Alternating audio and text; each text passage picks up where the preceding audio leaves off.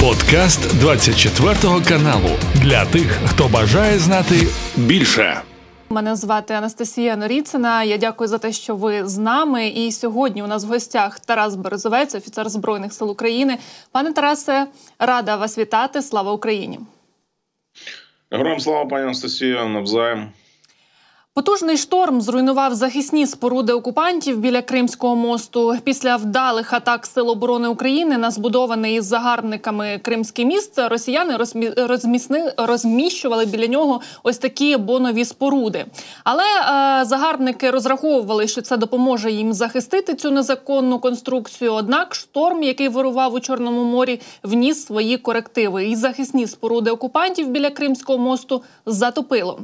Як ви гадаєте, наслідками негоди в Криму потенційно ми можемо скористатися? Я думаю, що ми вже сповна ними скористалися. Це та ситуація, коли сама природа, до речі, не в перший раз повстає проти окупантів. Перед тим звіряче відношення до навколишнього середовища призвело до повного винищення цілої галузі сільського господарства в окупованому Криму. І коли ворог підступно підірвав Каховську ГЕС, в першу чергу це позначилося на екології і водопостачанні на Кримському півострові, тому що противник унеможливив закачування води Північно-Кримським каналом. Тому це був черговий постріл собі в ногу, але краще сказати, напевно, в голову.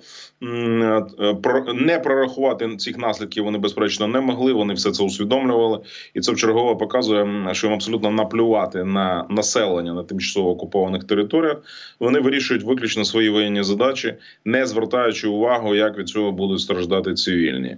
В даному випадку цей шторм століття, або ідеальний шторм, як його назвали, призвів до дуже серйозних руйнувань і, в першу чергу, воєнної інфраструктури. Ті окопи, які вони встигли нарити на понад сотню кілометрів на західному узбережжі Криму, в районі Саків, Паторії, і далі до південного узбережжя, до Севастополя, повністю були зруйновані. Тому що, розумієте, воно було зліплено, як то кажуть, з палок.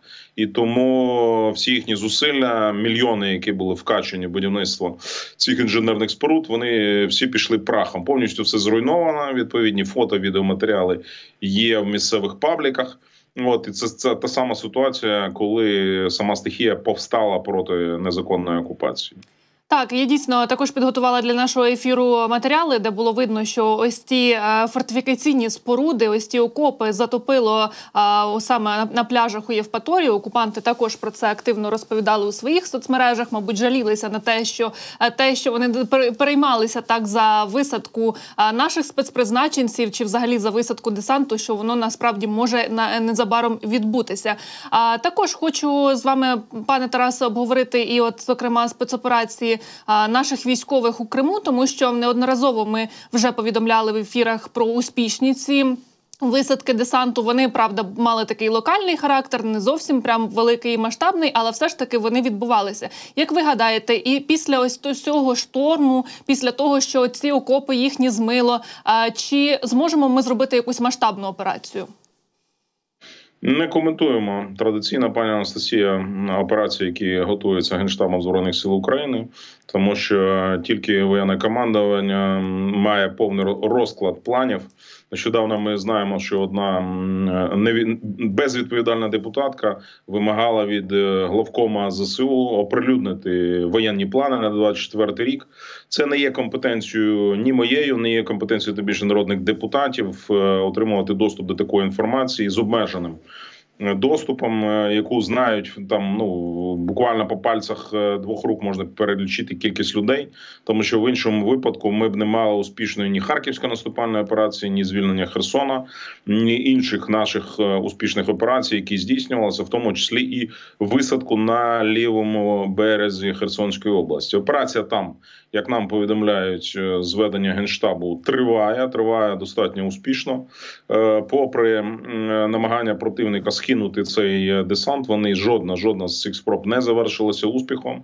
Іде постійне накопичування і техніки, і особового складу на лівому березі Дніпра. І противник уже більше місяця нічого не може з нашими військовими зробити на цьому березі. І, відповідно, оскільки він не готувався, це сама операція відбулася в умовах повної таємниці, і противник був повністю заскочений тим, наскільки успішно і найголовніше стрімко ця операція просувалася. Противник зараз намагається похапцем якимось чином мінімізувати наслідки цієї для себе вкрай негативної ситуації, але бачимо, до сьогоднішнього дня їм це не вдалося.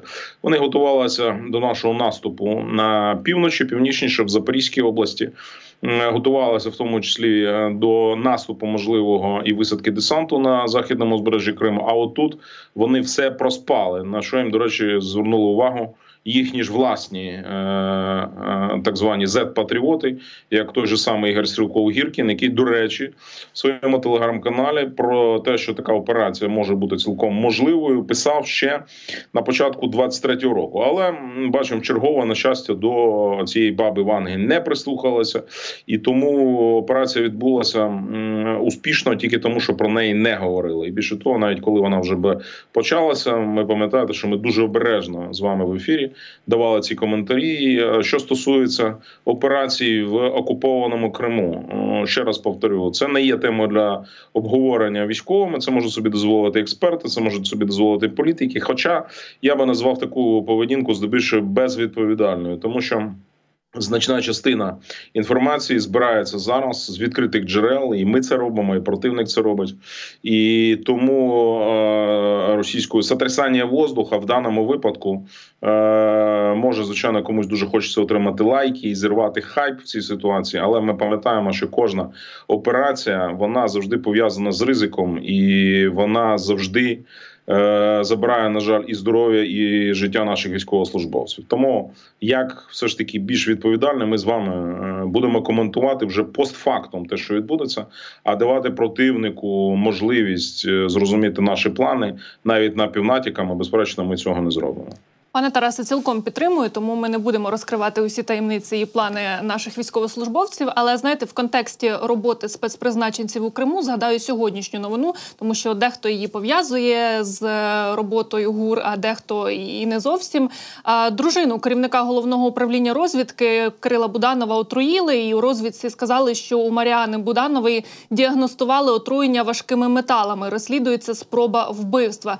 Нещодавно і пан Данілов заявляв про те, що зараз окупанти активізували російських шпигунів в Україні. То, як ви гадаєте, це була спроба вбивства саме на Буданова? Не подобається Путіну те, що роблять наші спецпризначенці? На жаль, пані Анастасія, маємо справу з військовими злочинцями, які не дотримуються правил ведення війни. Ні писаних, ні неписаних. Для них все це не має жодного значення.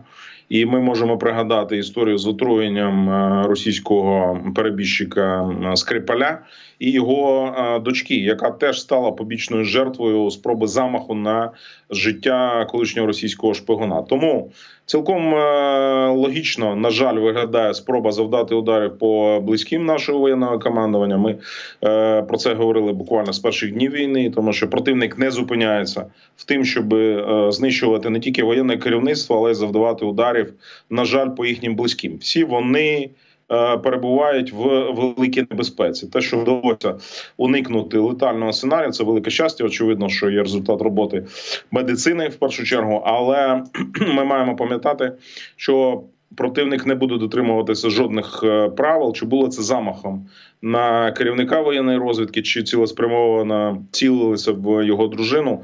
Не знаю, коментувати цього не можу, це має сказати відповідати розслідування. От. Але про те, що таких замахів на життя наших воєнних командирів і воєначальників вже було багато, на жаль, ми про це знаємо. І президент України про це заявляв нещодавно в інтерв'ю британському таблоїду The Sun. І сам Кирило Буданов, як ми знаємо, був мішенню російських спецслужб. Одного разу російська ракета прилетіла безпосередньо в його кабінет. На щастя, керівника воєнної розвідки там не було, але вже цілеспрямовані спроби знищити його вже раніше робилися. Тож побажаємо безперечно одужання і дружині Кирила Буданова, і іншим керівникам воєнної розвідки, які ми знаємо, теж були отруєні. От, але це ще один привід посилити пильність і бути дуже і дуже уважними. Тому що життя кожного військовослужбовця, воно абсолютно безцінне, але наші військові командири, вони перебувають в не меншій небезпеці, на жаль, ніж е, наші, е, наші герої, які перебувають на передовій. Росія хоче знову захопити Херсон, заявив про це призначений РФ так званий глава Херсонської області Сальдо. Каже, що ми все робимо для того, аби повернути Херсон. Я розмовляв у п'ятницю із Путіним, і от він рішуче налаштований на те, аби повернути Херсон. Далі буде Миколаїв, Одеса та Ізмаїл. Ось таку заяву зробив Сальдо. Чи дійсно у Путіна такі грандіозні плани? Ну, я не знаю планів е, Путіна. Ми, я, ми з вами можемо тільки обговорювати відкриту частину цих заяв, які робляться, в тому числі і російськими гауляйтерами. Не можемо цього виключати, тому що насправді план Росії, так званої спеціальної воєнної операції, полягає в тому, щоб захопити і знищити Україну як державу і зробити так, аби українська влада повністю припинила своє існування, і вони намагалися це робити з перших днів війни і будуть робити це, очевидно, до самого її завершення.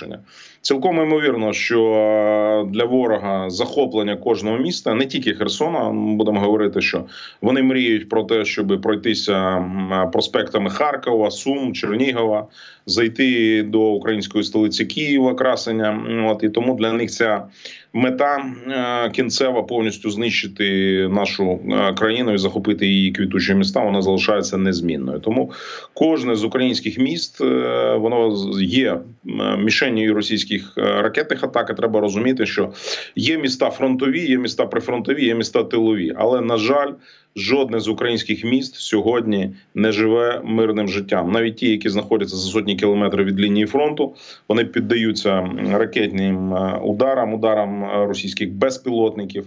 Там діють російські шпигуни і так звані сплячі агенти, про яких говорив буквально напередодні секретар РНБО Олексій Данілов. І треба розуміти, що ворог працював навіть не роками, а десятиліттями на створення своєї шпигунської мережі.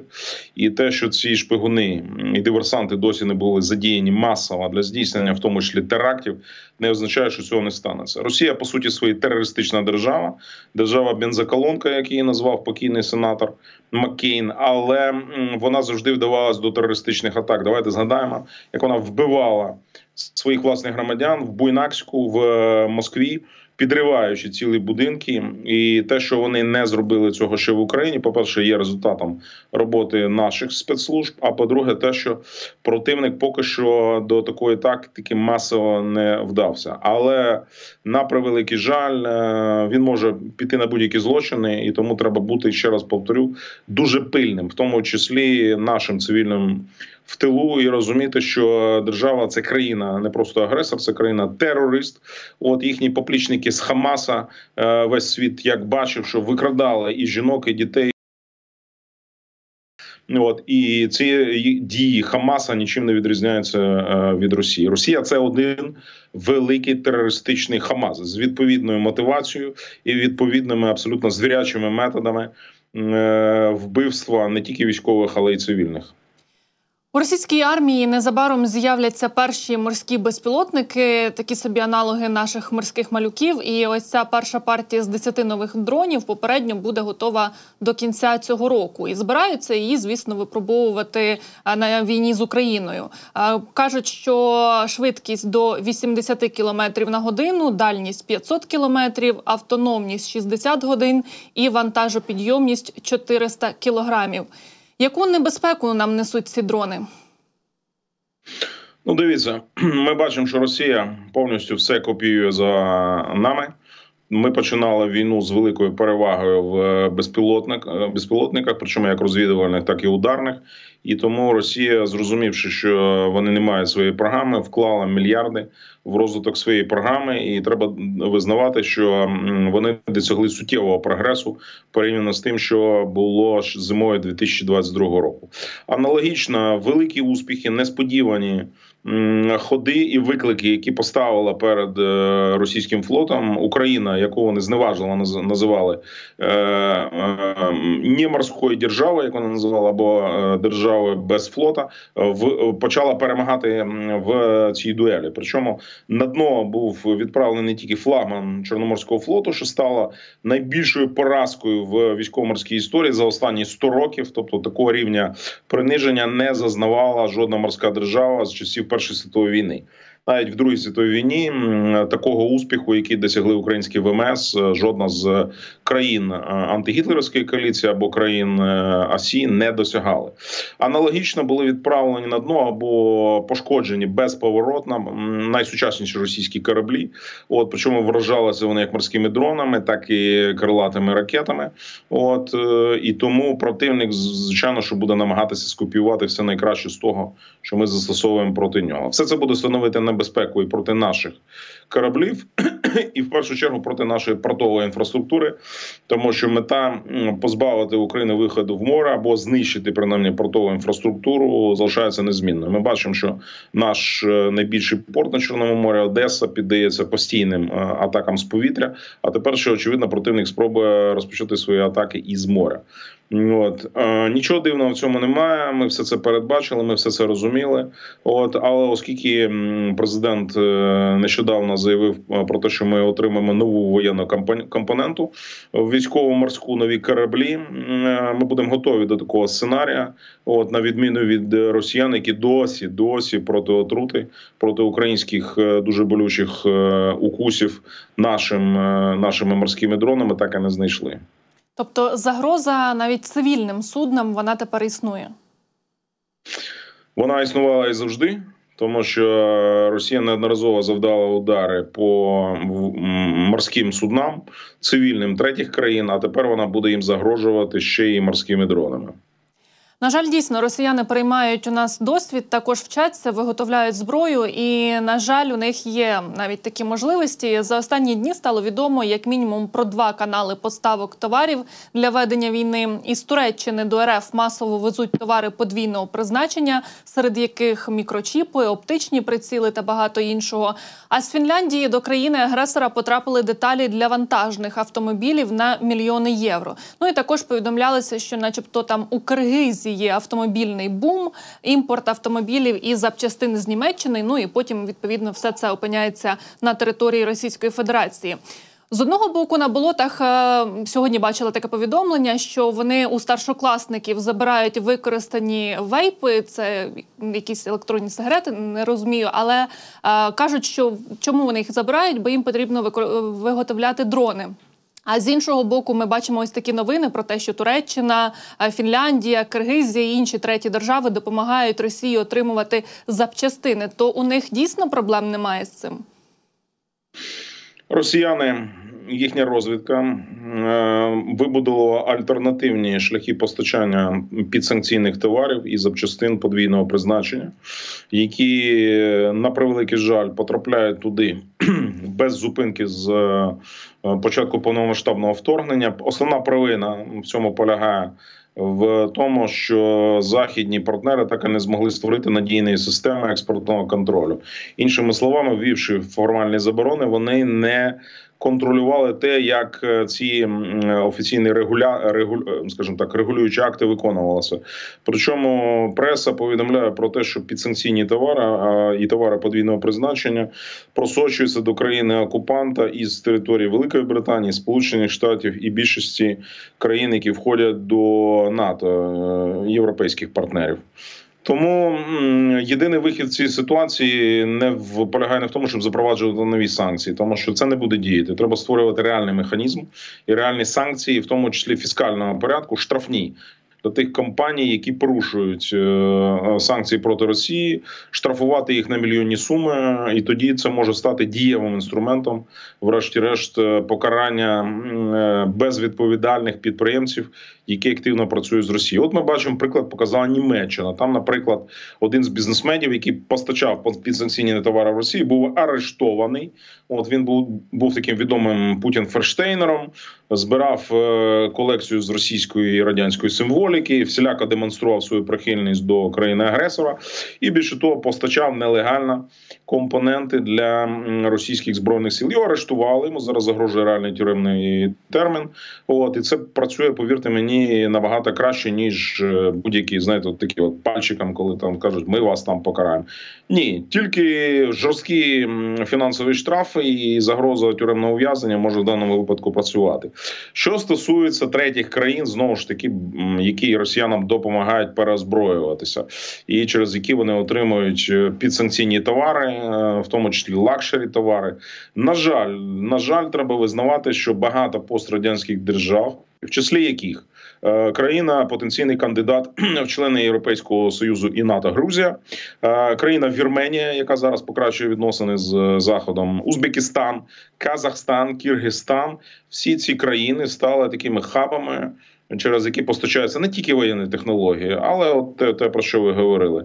І елітний алкоголь, і е, люксові е, найсучасніші автомобілі, і меблі постачаються, і коштовності, і все це. Тобто йде великим потоком. Тут, на жаль, е, наш інструментарій дуже обмежений. Більшість цих країн авторитарні, де немає жодних, скажімо так, демократичних традицій, і тому е, діяти з ними потрібно асиметрично. Яким чином? От, Україна має і сама, скажімо так, скорочувати обсяг торгівлі з такими державами і закликати до цього наших західних партнерів. Тому що, ну от, розумієте, все-таки в країни, які входять в НАТО і в ЄС, там є все ж таки способи і демократичні процедури, і це працює набагато краще. А що ви можете зробити, наприклад, з промосковською владою в Грузії, яка назовні демонструє, значить, нібито бажання стати членом ЄС і НАТО, а сама просто цинічно переслідує своїх же громадян, які виступають проти путінської війни в Україні, от, яка кинула з грати свого колишнього президента, от, і яка просто нахабно наживається, робить бізнес на крові. От, і тому будь-які заклики до таких пройдисвітів, ну, знаєте, це називається сотрясання воздуха. Їх треба, ще раз повторю, карати іншим, в тому числі обмеженням торгівлі і запровадженням санкцій проти подібних держав. А що стосується України? Тут було розслідування днями відважних історій, що начебто Україна продовжує постачати Росії запчастини для літаків та гелікоптерів. Російська компанія «Авіафет Сервіс» за час війни забезпечила авіапромисловість запчастинами як мінімум на шістсот п'ятдесят мільйонів рублів, і більша їх частина прийшла з України. Постачання йшло не напряму, а через зареєстровану компанію ВОАЕ, але говорять, що на російські ринки прибула продукція Харківського машинобудівного заводу, Київського заводу «Радар», а також Запорізького заводу «Моторсіч» і Київського заводу «Артем» і багато інших українських підприємств. Послухайте, ну, якщо все це підтвердиться, якщо розслідування журналістів відповідає дійсності, тут тільки одне. Тільки кримінальні справи і посадки. Тут уже, на жаль, нічого іншого не допоможе. Ми знаходимося в стані війни, і якщо наші власні підприємства, неважливо яка форма власності у них, сприяли тому, що навіть через е, другі руки все це потрапляло до Росії і безпосередньо озброювало е, російський авіапарк, тут іншого виходу немає, розумієте? Е, країна, яка сама себе не захищає, вона абсолютно приречена, так як свого часу казав про це сер Вінстон Черчилль. Тому тут потрібні дуже жорсткі і найголовніше швидкі кроки з боку української правоохоронної системи.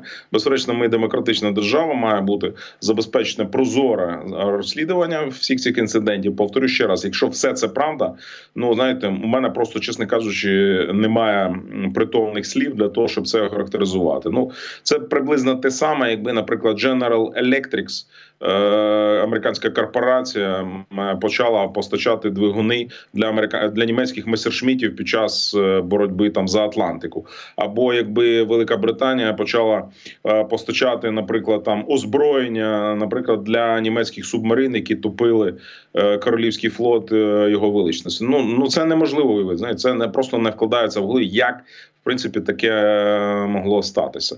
Тому я певен, що суспільство буде вимагати. Ну, ця інформація, вона з'явилась тільки напередодні, але вона вже викликала страшний скандал, тому суспільство вимагає, і українські Збройні Сили, безперечно, вимагають якнайшвидшого, найоб'єктивнішого розслідування. Ще раз повторю, якщо все це правда, Ну, тут мають бути дуже, дуже жорсткі, максимально жорсткі кроки і максимальні терміни ув'язнення. Ну, до прикладу, кейс з Богуслаєвим нам уже показав, що, на жаль, таке можливо, що кому війна, а кому... Добре, давайте ще про Росію. Тут Путін підписав закон про рекордний військовий бюджет. Витрати на армію та ВПК складуть уперше з радянських часів третину усіх витрат країни. І за рік за статтею «Національна оборона» витратять понад десять трильйонів рублів. Це сто двадцять мільярдів доларів. На сімдесят відсотків більше, ніж е, минулого року. Все це виглядає так, що Путін начебто готується дійсно до затяжної війни, але водночас на Росії часто говорять про переговори. Путін і справді готується до війни на виснаження? Чи він просто демонструє усьому світові, що він готовий до такого розвитку подій, але насправді його боїться? Ну, я певен, що Путін справді готовий до того, що ця війна триватиме довго. І, і він про це говорив, і, і найголовніші дії російської влади свідчать про те, що вони готуються до затяжного конфлікту. І про це нас попереджають, в тому числі наші західні союзники, зокрема керівництво Північно-Атлантичного альянсу. Тому я ставлюсь до подібних заяв цілком серйозно. І треба з відповідальністю підходити до того, розуміти, що Росія має в силу своїх історичних особливостей, географічних і людських набагато більше резервів, ніж ми. Ну і не тільки ми, абсолютно більшість країн НАТО. Я вам скажу так, що жодна з країн НАТО, якби вона вела воєнні дії протягом десяти років, війна триває з чотирнадцятого року, нагадаю, вона вже давним-давно би не витримала. Польське керівництво, як ми знаємо, готувало плани відходу, просто залишення половини країни. Вони планували відійти за Віслу і залишити росіянам половину Польщі, тому що вони були не здатні її захистити. Просто НАТО навіть фізично могло не встигнути втрутитися в цей воєнний конфлікт, який він спалахнув. Що говорити про держави Балтії? Для російської армії це взагалі, знаєте, на жаль, було б легкою прогулянкою. При всьому героїзмові Збройних сил цих держав, от НАТО просто могло фізично не встигнути втрутитися. Тому е- ми маємо бути свідомими, що цей конфлікт справді недовго. Ми вже воюємо майже десять років, і ця війна може тривати ще рівно стільки ж, можливо, з певними перервами, певним замороженням цього конфлікту, але вона не завершиться до того моменту, поки одна з учасник цієї війни не здобуде абсолютно впевненої і повної перемоги. От, зрозуміло, що ми маємо більше можливості, тому що наші союзники потужніші, і вони набагато більш економічно розвиненіші, ніж Росія, але не треба недооцінювати антилюдської сутності росіян. Тобто проблема ж не в Путіні, а в всьому їхньому народонаселенні, яке абсолютно байдуже до смертей, до каліцтв. У них уже тільки поранених, за неофіційною статистикою, більше п'ятсот тисяч. На Росії вбитих, як ми бачимо, вже понад триста тисяч, згідно з офіційними даними українського Генштабу. І тим не менше, все це їх не зупиняє. Не зупиняє, по суті, тому що вони, як нація, вони не наділені такими звичайними людськими почуттями, як емпатія, як співчуття, як солідарність, розумієте? Це рабська, в більшості своїй нація, абсолютно, яка виросла на неєвропейських традиціях. Це традиції Золотої Орди, яка насправді і є справжньою предтечею нинішньої Російської імперії. Не Київська Русь, не Київська Русь, класичний зразок середньовічної монархії, а саме Золота Орда з її принципами, з її традиціями, з її ставленням між жінками і чоловіками, з її ставленням до людського життя, до прав людини. От, ну, все це, все це зберігається, на превеликий жаль. Те, що ми були в складі цієї страшної імперії протягом трьох століть, вона наклала певний відбиток, в тому числі і на наше світосприйняття. Але, на щастя, на щастя, все ж таки Україна після двох Майданів змогла вирватися з російських тенет, принаймні більша частина українських громадян. Не всі з них І велика кількість колаборантів, яку ми бачимо зараз на півдні і на сході, теж є наслідком цього зросійщення, яке тривало століттями. Причому це навіть не питання походження. У нас дуже багато колаборантів серед етнічних українців. На жаль, ми бачимо. Ну, подивіться, той же самий Сальдо, да? От, етнічний українець. От, подивіться на все керівництво нинішньої там так званої ЛДНР. Там теж велика кількість етнічних українців, але вони свідомо обрали шлях бути частиною руського міра. Тобто це говорить тільки про те, що оце зросійщення, воно ну, просто так має більш сильні ознаки за географічною ознакою. Але тим не менше ми бачимо, що періодично російські колаборанти виловлюють по всіх регіонах. І в Києві, центральна, і західна частина України. Тобто вони, на жаль, якимось чином, знаєте, от для мене це завжди загадка. Коли, наприклад, наші підрозділи звільняли там Херсонську, Харківську область, ну, от величезна кількість е- колаборантів, і тут такі, знаєте, от велика різниця між Херсонщиною і Харківщиною. На Херсонщині відсоток колаборантів набагато нижче, ніж на Харківщині. Ну, з зрозумілих причин, тому що Харківщина завжди межувала з областями РСФСР, а пізніше Російської Федерації.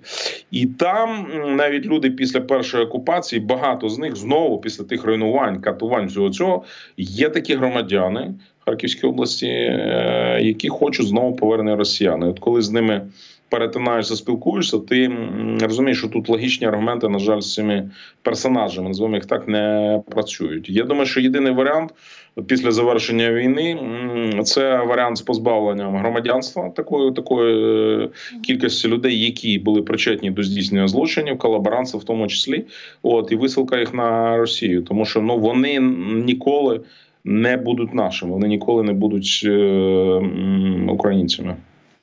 Що стосується російського бюджету, Путін виділяє такі кошти більше на закупку озброєння із тих держав, які їй допомагають, чи все-таки він робить ставку на власне виробництво? Я з того, що я бачу по аналітиці, пані Анастасія, я бачу, що Путін робить ставку в першу чергу на локалізацію виробництва на території Росії. Тобто перші місяці, коли вони намагалися отримати просто готове озброєння, вони робили ставку в першу чергу на отримання, як то кажуть, прет-а-порте, використовую цей термін, тобто готового, готового матеріалу, снарядів, дронів і іншого. А зараз вони, виходячи з того, що війна триватиме довго, намагаються зробити локалізацію всього цього виробництва. І от в Татарстані побудований завод з виробництва іранських шахедів, да? От, вони зараз е- м- шукають варіанти отримання і північно-корейських, і іранських балістичних ракет з пізнішою можливістю локалізації. Тобто виробництво цих, знову ж таки, іранських ракет за їхніми технологіями, за їхніми кресленнями на території Російської Федерації. Це, до речі, ще один аргумент на користь того, що Росія готується до затяжного воєнного конфлікту. А от, до речі, з'явилася інформація про те, що Тегеран і Москва домовилися про постачання до Ірану російських винищувачів Су тридцять п'ять, ударних вертольотів Мі двадцять вісім та навчально-тренувальних літаків. А, і говорить про це міністр оборони Ірану, і за його словами процес передачі техніки вже розпочався. А винищувачі в обмін на що? На ось ці технології виробництва а, цих ракет балістичних? Е, так, ми бачимо, що Росія намагається знайти в відносинах з іншими державами, паріями, відносини він-він. Е, з Північною Кореєю, наприклад, отримуючи їхні снаряди, їхні патрони, міни, росіяни їм запропонували в обмін технології запуску супутників-шпигунів. І це вже спрацювало після багатьох невдалих спроб запустити супутник-шпигун. Північна Корея досягла нарешті успіху. Це ж сталося не на рівному місці. Це в цьому допомогли російські інженери. Так само в відносинах з Іраном. Вони намагаються зробити стратегію він-він, коли в обмін на технології будівництва балістичних ракет і дронів росіяни їм пропонують доступ до своєї авіації. В першу чергу це цікавить Іран в світлі, в світлі підготовки до можливої війни на Близькому Сході з Ізраїлем і Сполученими Штатами. І тому росіяни вдало дуже туди просувають, скажімо так, свої винищувачі п'ятого покоління, це те, що в першу чергу цікавить Іран, а також їх цікавить також виробництво іншої техніки, зокрема реактивної артилерії, систем ТОС, от класу Санцепьок і подібних їм. Тобто вони намагаються, ці терористи, знайти, знаєте, от такі от способи взаємоіснування взаємовигідні. Тобто ми вам, а ви нам. Основна мета цього зрозуміла, тому що всі ці терористичні подільники Росії, чи на Близькому Сході, чи Північній Кореї, вони теж готуються до можливої імовірної війни. І треба розуміти всю небезпеку, тому що цей терористичний інтернаціонал, він відбувся. Ця спайка вже, по суті, сталася. От вони окреслено піднімають на прапори антиєвропейські, антидемократичні гасла. Вони говорять відверто про те, що треба знищувати Захід з його цінностями, з його підходами до прав людини, до рівноправ'я. От, і вони відверто підняли вже на прапор, незважаючи, що одних релігійні гасла, значить, там, а інші там виходять з інших. От цей терористичний інтернаціонал в складі Росії, Ірану, Північної Кореї, Сирії, він, по суті, вже відбувся. І вся небезпека полягає в тому, що вони будуть один одного підтримувати. Так, як це сталося на Близькому Сході, коли, наприклад, Росія активно допомагала і посилювала Сирію. От, а Сирія, в свою чергу, ці російські озброєння передавала потім терористам. Терористам з Хамаса і Хезболи, озброювали їх. Тобто росіяни теж кажуть, що, ну, мовляв, ми ж продавали Сирію, а куди воно пішло далі? Ну, ми ж не знаємо, ми ж не можемо все це контролювати. Все вони знали, все це вони розуміли. От. І тому це вимагає зараз дуже швидкої, адекватної відповіді з боку Заходу. Критика, яка зараз наростає стосовно недостатньої підтримки України, особливо серед військової еліти країн НАТО. Вона показує, що військові в першу чергу розуміють цю небезпеку дій цього терористичного інтернаціоналу. Це пряма загроза з того, що зможе спалахнути Третя світова війна. І ця війна, вона тоді вже не буде знати кордонів. Тому багато генералів на Заході відверто пропонують, щоб країни НАТО сформували новий воєнний бюджет, навіть називається цифра, нещодавньої доповіді закриті фігурує цифра сімдесят мільярдів доларів, які пропонується виділяти всім сукупно країнам НАТО, щорічний воєнний бюджет України, тому що Україна не може дозволити собі такої суми. От, і воєнні експерти порахували, що цієї суми сімдесят п'ять мільярдів доларів для України на рік, виключно на воєнні витрати, вистачить для того, аби стримувати Росію. І унеможливити те, що Росія зможе напасти не тільки на Україну, але й на держави НАТО. Тобто, по суті, це купівля миру, це купівля стабільності. Але, до речі, от з приводу допомоги для нас. Зараз вже у Сполучених Штатах Америки не можуть визначитися, чи проголосують вони за той пакет допомоги для України та Ізраїлю. Хоча, от, до речі, представник Палати представників Майк Джонсон, він сказав, що схвалять додаткову допомогу до Різдва і заявив, що Сполучені Штати не можуть дозволити Путіну пройти маршем через Європу. Про що ви й говорите, що вони це розуміють. При цьому республіканці в Сенаті вимагають включити в пакет і гроші на зміцнення кордону з Мексикою. Цю вимогу республіканці вже називають найбільшою перешкодою для надання допомоги Києву. Ось у чому основна проблема? Немає політичної волі, чи, чи чому постійно знаходяться якісь інші перешкоди, аби не голосувати за цей пакет допомоги? Ну, основна проблема полягає в тому, що в Сполучених Штатах уже, по суті, де-факто стартували передвиборчі президентські перегони. І велика, потужна республіканська партія вчергове є залежною від групи партійців, які дотримуються достатньо таких радикальних, скажімо так, настроїв. З цим треба рахуватися. Це не привід для нас критикувати наших американських партнерів. Це привід для того, щоб з ними активніше працювати. І, до речі, ця ідея, яка нещодавно була озвучена, що з України відправиться група парламентарів, експертів, воєнних і дітей війни для того, щоб, в першу чергу, проїхатися так званими червоними штатами республіканськими, зустрітися з республіканським істеблішментом для того, щоб їх переконати в важливості подальшої підтримки України. Ця ідея абсолютно справедлива. Чому? Тому що треба працювати.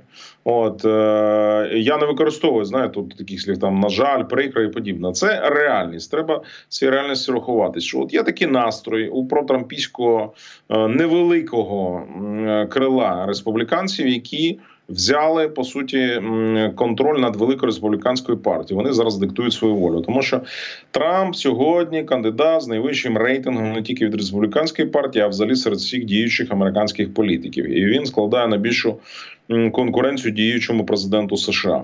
Ми е, маємо усвідомлювати цей факт, і в жодному випадку це не повинно стати предметом нашої критики, що, от, мовляв, комусь може подобатись, комусь не подобатись. Але е, ми працюємо з обома партіями. Це bilateral е, situation, знову ж ситуація win-win. Ми працюємо, ми не розрізняємо нинішню демократичну адміністрацію чи республіканську, тому що завтра президент країни Сполучених Штатів може бути інший. Для нас важливо те, що Америка є нашим стратегічним партнером. Неважливо, хто стоятиме на чолі цієї великої держави. Президент-демократ, президент-республіканець. Для нас важливо те, щоб нас чули і розуміли. І, умовно кажучи, продавати в таких от двосторонніх відносинах потрібно не е, те, що, мовляв, там допомагайте нам, е, тому що е, нам це важливо. Ні. Треба завжди говорити про взаємну вигоду. Підтримка України, і це усвідомлює абсолютна більшість американських, американського політичного класу, е, вона абсолютно природня. Американці захищають таким чином своїх європейських союзників, тому що, не дай Боже, якщо війна завтра перекинеться на схід, східних е, членів блоку НАТО, Америці доведеться втручатись, причому тепер уже фізично, ризикуючи життям своїх військовослужбовців. І тоді витрати навіть фізично американського бюджету, вони зростуть на порядок. Тому треба працювати з ними. Ще раз повторю, не критикувати, а поважати їхню позицію, їхні погляди. Хочуть от частини республіканського крила побудови кордони, кордони з Мексикою. Це їхня внутрішня американська історія. Це не про нас. Нам важливо просто до них донести думку, що ми поважаємо ваші інтереси, але зрозумійте, що це є взаємним інтересом нашим і вашим зробити так, щоб ми зараз перемогли Росію. Пане Тарасе, ви вже частково згадували під час нашої розмови заяву пані Мар'яни Безуглої, яка виступила із звинуваченням на адресу головнокомандувача Залужного, заявивши, що у нього начебто немає плану війни на двадцять четвертий рік. Але я б хотіла тут додати, що, до речі, багато чого залежить і від поставок озброєння і допомоги від наших партнерів. Але у «Слузі народу» кажуть, що перебування Безуглої у Комітеті Верховної Ради з питань національної безпеки може загрожувати національній безпеці України. Що ви про це думаєте? Чому такі заяви лунають із президентської фракції? Я не можу давати політичних оцінок, але всім абсолютно очевидно, що в умовах війни найбільше, чого ми потребуємо, це національної єдності. І найголовніше, жодної критики не повинно бути на адресу військових. Подивіться на Ізраїль. Там критикують кого завгодно. Діючий уряд Нетаньягу, критикують там опозицію, але ніхто не дозволяє собі критику на адресу спецслужб і воєнних. Все це буде після завершення цієї антитерористичної операції. Чому? Тому що всі розуміють, що ці люди, на відміну від тих, хто сидить в тилу, вони ризикують своїм життям щоденно і втрачають, і здоров'я, втрачають життя. Тому будь-яка публічна критика, заклики політиків до відставки воєнного командування абсолютно безвідповідальними. За це має наставати, як мінімум, політична відповідальність. Безперечно, що такі люди, які своєю істерикою на рівному місці намагаються підірвати довіру громадян до воєнного командування, вони мають бути покарані. Покарані, в першу чергу, своїм політичним керівництвом, позбавленням мандата. От, на жаль, іншої відповідальності для таких от безвідповідальних політиків не передбачено. Але ми демократична країна, я думаю, що всі будуть цілком задоволені, що ті пройдисвіти, які собі дозволяють підривати моральний стан українських збройних сил і українського суспільства, вони мають бути назавжди викинуті з публічного життя і політичного, в першу чергу.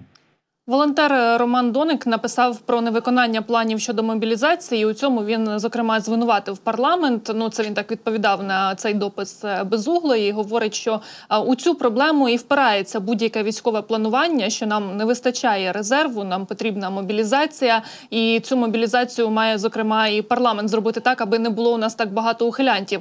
Але от Данілов заявив, що мобілізація відтепер стане більш гнучкою. Про це він сказав в інтерв'ю The Guardian. Путін оголосити про зміни планують цього тижня, і вони передбачають, зокрема, залучення приватних е, рекрутингових компаній. Контракти із двома найбільшими вже підписані.